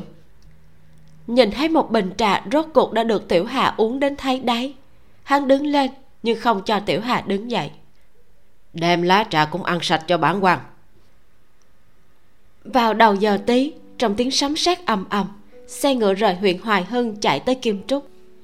Sở Dâu ngồi trong xe ngựa nghe Khấu Lẫm dăm ba câu đã giải quyết xong vụ ở Trà Lâu, biểu cảm cực kỳ cổ quái. Cũng chỉ cần vậy thôi sao? Khấu Lẫm nghe tiếng mưa rơi bồm bột trên nóc xe, trong lòng đau như kim đâm. Bạn không còn phải thế nào? Mượn cơ hội dạy dỗ. Giao Giao, nàng thấy không, kim chủ kia trao giải thưởng cũng chỉ mới dùng một vạn lượng bạc, tính ra cũng chỉ mất một ngàn lượng vàng. Đêm nay nàng quẳng ra ngoài cũng gần bằng số tiền này đó. Sở Dâu thật sự không hiểu mấy vấn đề này, toát mồ hôi nói, sớm biết như vậy thiếp cứ trực tiếp cho bọn chúng tiền, kêu bọn chúng rời đi là xong. Khấu Lẫm vội vàng nói, không được, bọn chúng là người trong hắc đạo, chẳng hề theo quy củ gì, gặp nàng có tiền không chừng cũng sẽ trói nàng lại. Nàng rải vàng để giữ chân bọn chúng rồi dẫn ta tới. Ý tưởng này không sai, chỉ là nàng rải quá nhiều. Sở Dao hơi rũ đầu, tràn ngập xin lỗi. Thiếp trước nay lui tới đều là những thế gia trong kinh, không biết nên giao tiếp với người trong giang hồ như thế nào, càng miễn bàn là đám hắc đạo. Tại vì thiếp nghe nói Chiết Giang là nơi giàu có và đông đúc nhất trong mười ba tỉnh của Nam Bắc Trực Lệ. Thật sự không rõ ràng phải rải bao nhiêu vàng mới đủ gây tiếng vang lớn, để có thể bằng tốc độ mau nhất mà truyền tới chỗ chàng. Nói thông tục một chút, nàng chính là khiếm khuyết kiến thức cơ bản về cuộc sống dân gian, bình thường chỉ lo vùi đầu vào đóng sách vở. Ngoài ra nàng còn không chịu học quản gia, nên khái niệm về tiền bạc cũng không phải đặc biệt khắc sâu. Chờ đến khi rải xong chín trăm lượng gạo vàng, thực tế thấy được hậu quả tạo thành, lúc này mới coi như nàng đã thoáng hiểu được giá thị trường. Trong lòng của Khấu Lẫm cũng hiểu được, cho dù thông tuệ đến mức nào thì thê tử của hắn chỉ là một tiểu thư quý tộc mười ngón tay không nhúng nước. Hắn đã tận lực không thèm nghĩ đến chín trăm lượng vàng kia. Lúc trước chính hắn cũng đã bỏ ra một nghìn lượng vàng để đắp tượng Phật mà. Tóm lại, số vàng này cũng là rải ra cho bá tánh chứ đâu phải ném xuống biển, coi như quyên tiền nhan đèn mà thôi.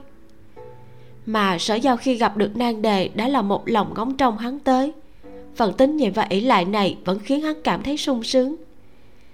Hắn cũng chỉ có thể tự an ủi bản thân như thế. Nhưng tiếp theo sau, hắn lại phải đối mặt với một sự kiện khác mà hắn hoàn toàn không nghĩ tới. Sở Giao cho rằng Mạnh Quân Quân không thể không cứu vì sợ Ngô Thanh sẽ bị uy hiếp. Thế mà từ đầu tới cuối, hắn lại không hề phản bác với câu cửa miệng có liên quan gì đến ta đâu. Một mặt đau xót cho tiền tài của mình, nhưng một mặt liền đi cứu người, giống y như là đang trong tình huống bụng làm dạ chịu vậy. Khấu Lẫm hốt hoảng phát hiện tâm thái của mình không biết từ khi nào đã bắt đầu nổi lên biến hóa không nhỏ. Lúc trước hắn tận lực tránh đi những chuyện sẽ chọc cho nàng không vui, mà bây giờ hắn một lòng chỉ muốn làm một chút chuyện gì đó khiến cho nàng vui vẻ. Hai loại tâm thái này tựa hồ giống nhau, nhưng thật ra lại rất khác biệt. Hắn nhớ đến lúc mình vào thành, cho rằng Sở Giao xảy ra chuyện, lúc đó hắn bị dọa đến mức thất hồn lạc phách. Hiện giờ ánh mắt hắn nhìn về phía Sở Giao đã ẩn ẩn sinh ra một loại thay đổi nào đó không thể nói rõ thành lời. Trong lòng Khấu Lẫm tràn ngập tâm sự, thỉnh thoảng lại đưa mắt quan sát Sở Giao. Sở Giao không rõ vì sao phu quân cứ liên tục nhìn mình. Ngẫm nghĩ một chút rồi kéo tay Khấu Lẫm hứa: "Phu quân, lần sau gặp phải loại tình huống này, lòng thiếp liền hiểu rõ phải làm thế nào." Khấu Lẫm bị lời này của nàng khiến cho kinh hãi hoảng hồn. Còn có lần sau? Từ Đài Châu đi đến Phúc Kiến đã không còn xa. Hắn quyết định từ thời khắc này có bị đánh chết thì hắn và nàng cũng không cần chia ra làm hai đường, bằng không có chút chuyện gì liền lấy mưa vàng triệu hoán hắn. Hắn thật không xác định bản thân còn có thể chịu đựng vài lần đả kích như vậy nữa hay không, có thể đau lòng đến mức đột ngột lăn ra chết luôn đó chứ. Ai da, thật là đau đầu. Xe ngựa đi trên đường lầy lội rất là sốc nảy. Khấu Lẫm sợ chân Sở Giao đau, bèn ôm nàng để ngồi trên đùi mình, nói: "Chuyện đã qua rồi, đừng nghĩ nhiều nữa. Nàng đã lo lắng hãi hùng cả đêm, ngủ một lát đi." Sở Giao làm sao mà có thể ngủ được? Thông qua chuyện này, nàng rõ ràng chính xác đã được dạy cho một bài học. Giống như Sở Tiêu hối hận vì đã không chịu học hành, bây giờ nàng hối hận sau lúc xưa mình không chịu học quản gia. Nhờ đó nàng cũng có thể hiểu được sâu hơn về khái niệm tiền bạc. Sở Giao bỗng nhiên hỏi: "Phu quân, một năm bổng lộc của chàng là bao nhiêu?" Khấu Lẫm thuận miệng đáp: "So với phụ thân thì ít hơn một chút, tuy nhiên ta cũng đâu phải dựa vào bổng lộc để ăn cơm." Nàng lại hỏi: "Vậy chàng có biết chính mình tổng cộng có bao nhiêu sản nghiệp hay không?" "Đương nhiên là biết, tất cả đều có trong sổ sách, đặt trong tráp binh khí tùy thân mang theo." Khấu Lẫm quay đầu nhìn về phía hộp gỗ tử đàn đặt ở trong góc. "Lúc ban đầu ta học viết chữ cũng không phải là để viết sổ con, mà là để ghi sổ." Sở Giao cũng nhìn qua: "Có thể cho thiếp nhìn qua sổ sách được không?" "Có gì là không thể." Khấu Lẫm ấn cơ quan, từ tầng ngầm dưới cùng lấy ra một quyển sổ thật dày đưa cho nàng. Sở Giao vừa lật xem vừa hỏi: "Chuyện kinh doanh của chàng là do ai quản lý?"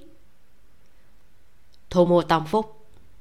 Khấu Lẫm bắt đầu giảng giải cho nàng nghe lịch sử làm giàu của mình, cùng với cách phân bố tài sản và cách vận hành kinh doanh. Sở Giao hỏi một câu, hắn đáp một câu, thao thao bất tuyệt nói suốt một đường.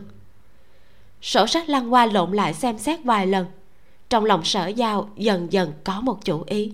Nàng nói: "Phu quân, thiếp cảm thấy thiếp không thể chỉ hiểu biết tư duy phá án của chàng, những chuyện khác cũng phải hiểu." Khấu Lẫm nhất thời không hiểu rõ. "Những chuyện khác?" Sở Giao giải thích. Ừ, "Chính là thủ đoạn kiếm tiền cũng như tâm lý yêu tiền của chàng, thiếp cũng muốn hiểu.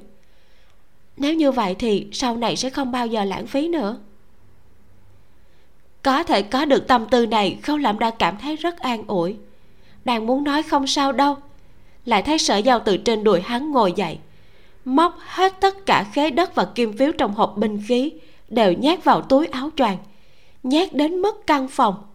Sổ sách thì không nhét vừa, nàng bèn bỏ vào túi da chứa đầy vật tùy thân. Sở Giao giống như hạ quyết tâm, ánh mắt lộ ra kiên nghị. Sau này thiếp muốn nghiêm túc học quản gia và kinh thương, vị phu quân quản lý tiền tài và xử lý kinh doanh. Nói cách khác, thiếp luôn cảm thấy chàng đưa tiền cho thiếp chứ không phải tiền do chính thiếp kiếm được, vì thế thiếp tiêu xài chẳng hề có một chút cảm giác đau lòng nào. Thôi chết rồi, đại sự không ổn, thật sự là không ổn. Gần sàn sầu tại Khấu Lẫm giật thình thịch. Vừa nói dứt lời, Sở Giao lại duỗi tay thọc vào trong tay áo của hắn, móc hết tất cả kim phiếu ngân phiếu mà hắn giấu trong tay áo. Chờ chúng ta đến Kim Trúc, thiếp sẽ mua một quyển sách nữa để làm thống kê. Nghe chàng giải thích những chuyện này, sau khi thiếp nghiêm túc phân tích cho rằng quản lý tiền bạc không làm khó được thiếp đâu. Cứ như vậy sau này thiếp sẽ không vô tri nữa, mà chàng cũng không cần vất vả, có thể chuyên tâm góp sức cho triều đình, lại không cần lo lắng cho tương lai. Nếu như chàng cần dùng đến tiền thì tới tìm thiếp lấy là được. Sét đánh giữa trời quang, toàn bộ thân mình Khấu Lẫm đều nhịn không được run nhẹ nhẹ. May mắn là xe ngựa sốc nảy mới không bị Sở Giao phát giác. Hắn đưa tay nhéo thật mạnh phần bên trong đùi của mình, buộc chính mình phải nói ra chữ không. Mau nói không đi chứ. Sở Giao nhìn Khấu Lẫm. Phu quân, thiếp thấy sắc mặt của chàng không tốt lắm, đến tột cùng là không tin được thiếp hay là không tin thiếp có thể làm tốt? Sở Giao nói, lộ ra vài phần thấp thỏm bất an. Có phải thiếp quá tự tin hay không? Khấu Lẫm vội nói, đâu thể nào làm khó được nàng. à, Nàng thông tuệ như thế, học cái gì cũng mau, nhất định quản tốt hơn nhiều so với ta. Được Khấu Lẫm khẳng định, bộ dáng Sở Giao giống như ăn được viên thuốc an thần, cười hớn hở nói, một khi đã như vậy, sau này chàng kiếm lời được thì hãy kịp thời báo cho thiếp, không được gạt thiếp. Như vậy thiếp mới có thể làm tốt công việc quản gia. Nếu mà chàng gạt thiếp, đó là chàng đã vi phạm lời hứa lúc trước chàng đã nói, kết tóc làm vô thê, ân ái không nghi ngờ. Sẽ không, khẳng định sẽ không giấu nàng. Khấu Lẫm mỉm cười, trong nụ cười dường như đong đầy nước mắt. Đây hoàn toàn khác hẳn với những dự đoán trước khi hắn ở rễ. Quyền quản gia của Sở Gia hắn không giành được vào tay, một chút tiện nghi đều quăng xuống dốc. Tại sao bây giờ ngay cả tài sản của mình cũng phải toàn bộ giao ra? Chương một trăm lẻ bảy, Giang Sơn. Khấu Lẫm cứ mơ mơ màng màng rồi bị giao ra tài sản. Ủa, mới đầu không phải là Sở Giao cảm thấy nàng lãng phí tiền tài, rồi hắn kịp thời khuyên nhủ, sau đó Sở Giao vốn nên khiêm tốn nhận sai, rồi mọi chuyện sẽ kết thúc hay sao? Vì lý do gì cuối cùng lại biến thành như vậy? Hắn từ chỗ mất đi gần một ngàn lượng vàng tuột dốc thẳng đến mức độ không còn một xu dính túi, hai bàn tay trắng. Khấu Lẫm rất nhiều năm chưa từng thử qua cảm giác như vậy, đầu óc tựa hồ bị rỉ sét không thể nào vận động. Hình như hắn cảm thấy nàng đang cố ý hay sao đó. Sở Giao đương nhiên là cố ý, nhưng nàng nói mình đã xài vàng của phu quân mà không chút nào đau lòng là lời nói thật tình. Đối với sự lãng phí của mình, nàng cũng không có nhiều đau đớn lĩnh ngộ, chỉ thấy rõ bản thân mình suy nghĩ không thấu đáo, sau này cần lưu ý nhiều hơn là được. Vấn đề làm nàng băn khoăn hơn cả là vì nàng nghĩ tới, sở dĩ nàng không đau lòng khi xài tiền của phu quân, thật ra là một sự biểu hiện của người ngoài cuộc, không phải là biểu hiện của phu thê đồng tâm. Nàng hình dung tình cảm của bọn họ như là trăng soi bóng nước, bởi vì Khấu Lẫm chưa hề có tình yêu với nàng. Hai người chiếm danh phận phu thê nhưng lại chưa thật sự là phu thê. Cho đến thời điểm này, Sở Giao nhận thấy bản thân như một con chim hoàng yến được Khấu Lẫm nuôi dưỡng trong nhà. Mới đầu nàng còn chưa thể hiểu rõ tính tình của phu quân, vì thế trong cuộc sống phu thê nàng lựa chọn thu liễm mũi nhọn, tìm cách gãi đúng chỗ ngứa, tạm thời dùng nước ấm nấu ếch xanh rồi cứ từ từ mà tính. Nhưng trải qua một trận phong ba về vụ Hạ Lan phu nhân, Sở Giao đã nhận thức rõ ràng, một con người khôn khéo xảo trá như Khấu Lẫm nhưng đối với người chàng để tâm thì biến thành lỗ tai mềm muốn mạng, vì tình cảm mà vứt bỏ lý trí xa tám trăm con phố. Nàng bắt đầu yên lặng thầm cân nhắc trong lòng, xem phu quân có bao nhiêu phần để tâm tới nàng. Lúc trước nàng tính kế phu quân, tuy rất buồn bực nhưng chàng đều nuốt tất cả xuống đáy lòng. Kỳ này nàng rải vàng của chàng, phu quân cũng chưa từng chỉ trích một câu, ngại đến mức nội thương mà vẻ mặt trước sau vẫn ôn hòa. Sở Giao mơ hồ thấy được một chút manh mối, suy nghĩ kỹ càng bèn quyết định nhân việc này một tấc lại muốn tiến thêm một thước, để Khấu Lẫm có thể mau chóng đặt nàng vào trong tim. Biện pháp dùng nhu tình để sưởi ấm quả tim chàng cũng rất hữu hiệu, nhưng quá trình để đạt được kết quả tương đối dài lâu. Muốn cho chàng lãng tử Khấu Lẫm hồi đầu, cần phải nhanh chóng để Khấu Lẫm coi nàng là thân nhân, rồi đặt nàng trong tim của chàng. Thôi thì hãy bắt đầu bằng cách khống chế tài sản của phu quân. Khấu Lẫm hy vọng Sở Giao chỉ là nhất thời hứng khởi, nhưng thật mau hắn liền lâm vào tuyệt vọng. Từ Hoài Hưng đến Kim Trúc gần chín mươi dặm đường, trèo đèo lội suối lầy lội khó đi, xe ngựa chạy rề rề quả thực so với đi bộ còn chậm hơn. Đi mãi hai ngày vẫn còn chưa tới. Bất luận là trên xe ngựa hay là tá túc trong thôn trại, Sở Giao đều nghiêm túc nghiên cứu sổ sách của phu quân. Đông một mảng, tây một mảng, tài sản của Khấu Lẫm lộn xộn và phân tán rải rác khắp nơi, nhưng hắn ở một điểm là được ghi chép rất cẩn thận.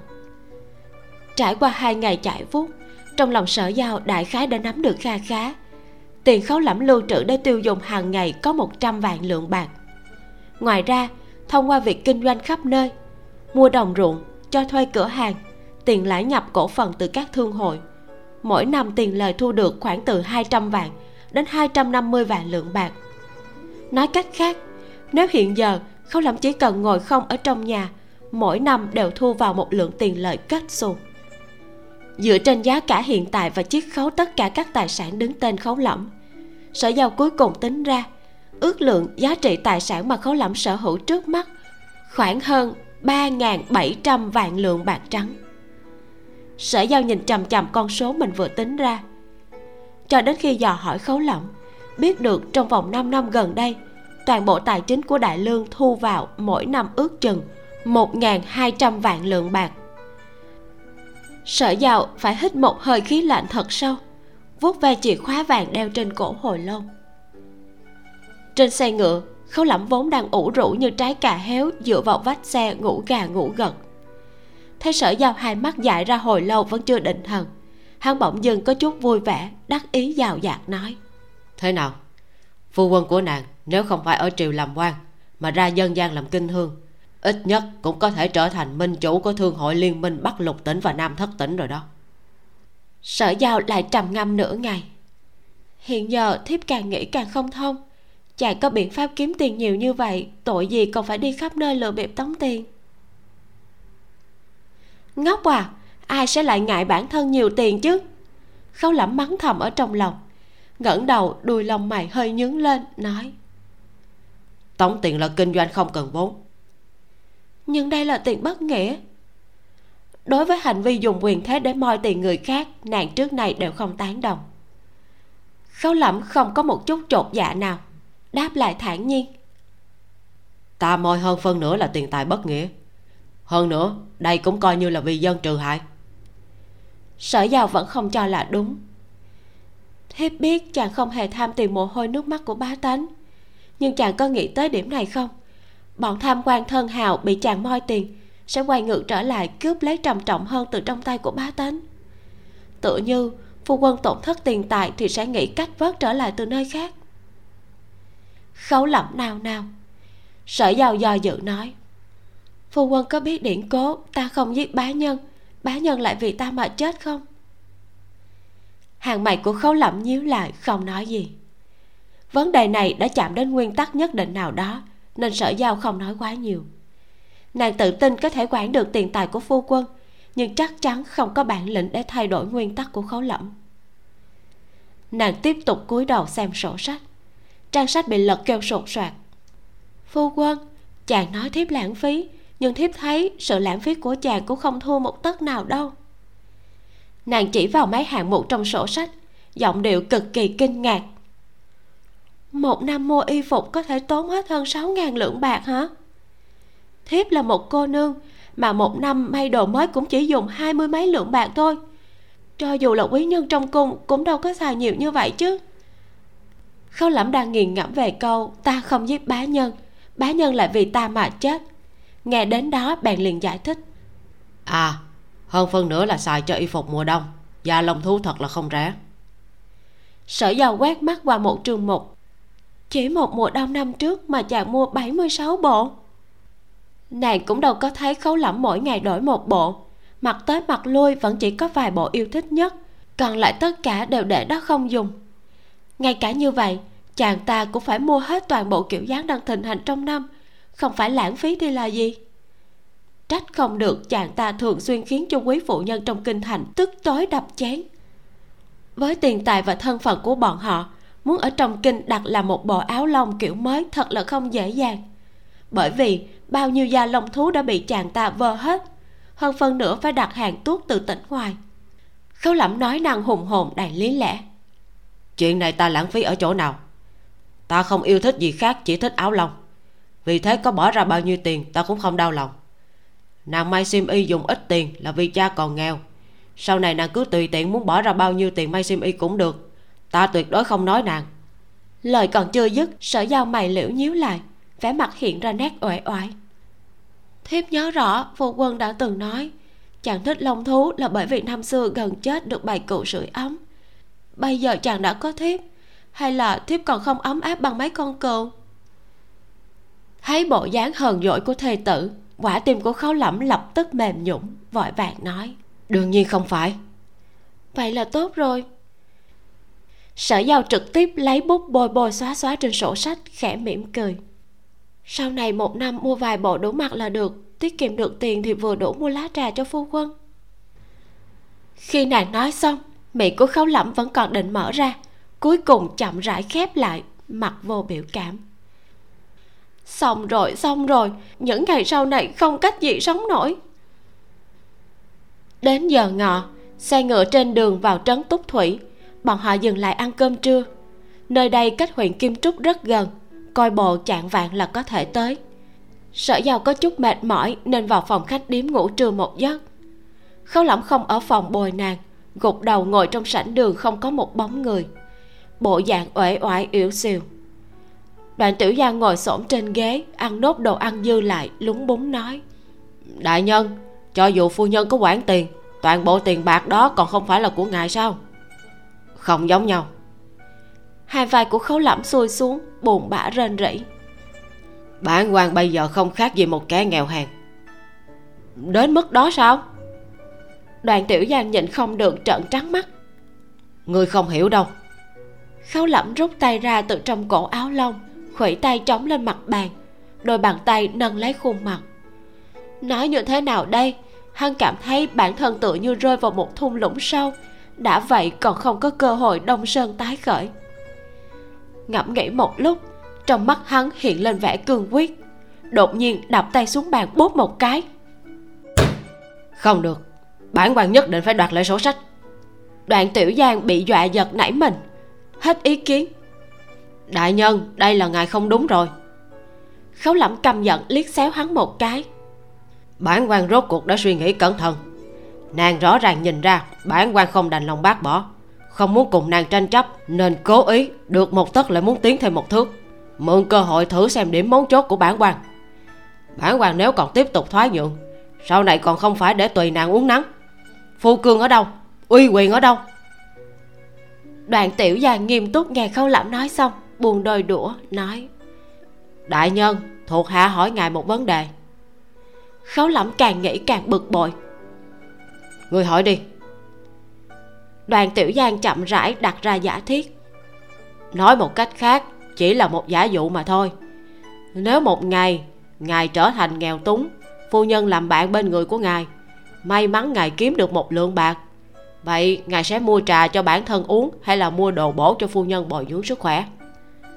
Khấu Lẫm liếc xéo hắn một cái, ý là vấn đề này mà còn phải hỏi. Đoàn Tiểu Giang nhún vai.